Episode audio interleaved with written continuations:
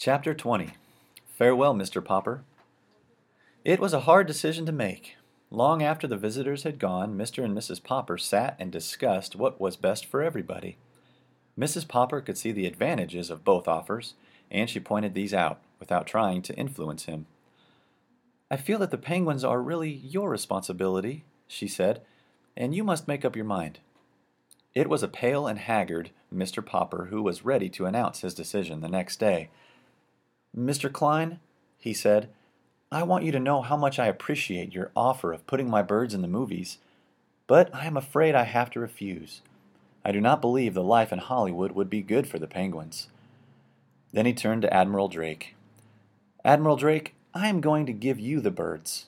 In doing this, I am considering the birds, first of all. I know that they have been comfortable and happy with me. Lately, though, with the excitement and the warm weather, I've been worried about them. The birds have done so much for me that I have to do what is best for them. After all, they belong in a cold climate, and then I can't help being sorry for those men up at the North Pole without any penguins to help them pass the time. Your government will thank you, Mr. Popper, answered the Admiral. Congratulations, Admiral, said Mr. Klein. Maybe you're right at that, Popper. Hollywood might have been too much for the birds. I wish you'd let me make one short movie of them here in New York, though, before they go.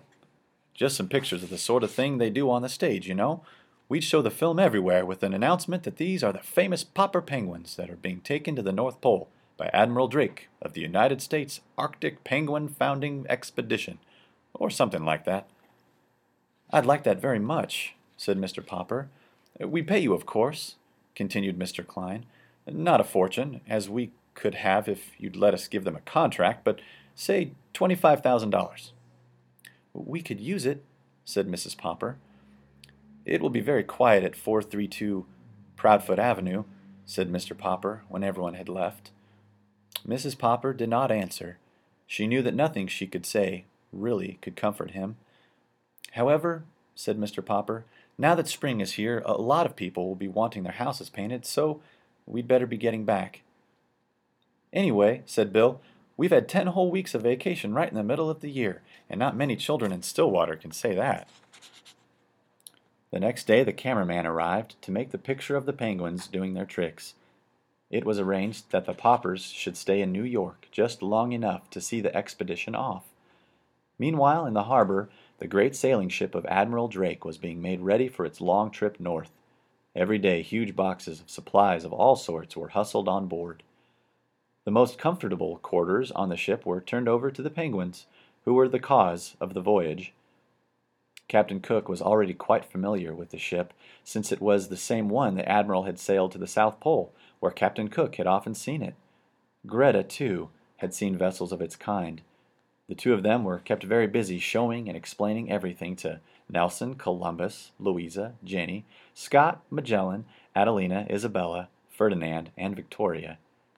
The sailors all took the greatest delight in watching the curious little birds at their explorations. It looks as if this will be a pretty lively trip, they would say. These popper penguins certainly live up to their reputation.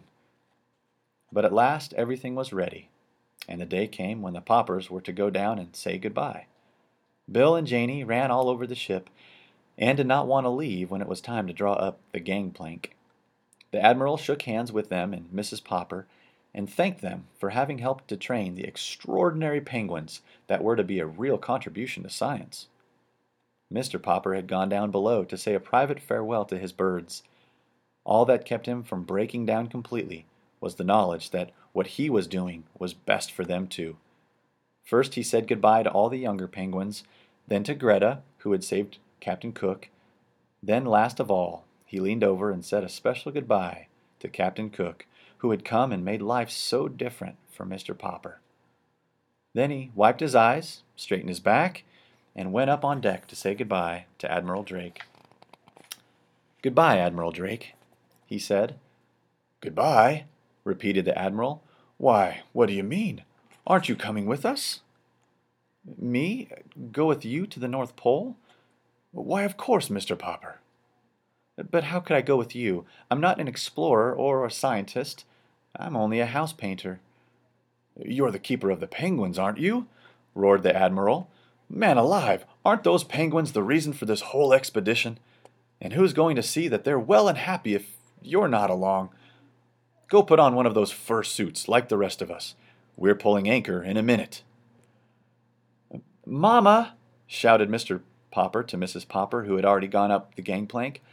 I'm going too. I'm going too. Admiral Drake says he needs me. Mamma, do you mind if I don't come home for a year or two? Oh, as to that, said Mrs. Popper, I'll miss you very much, my dear.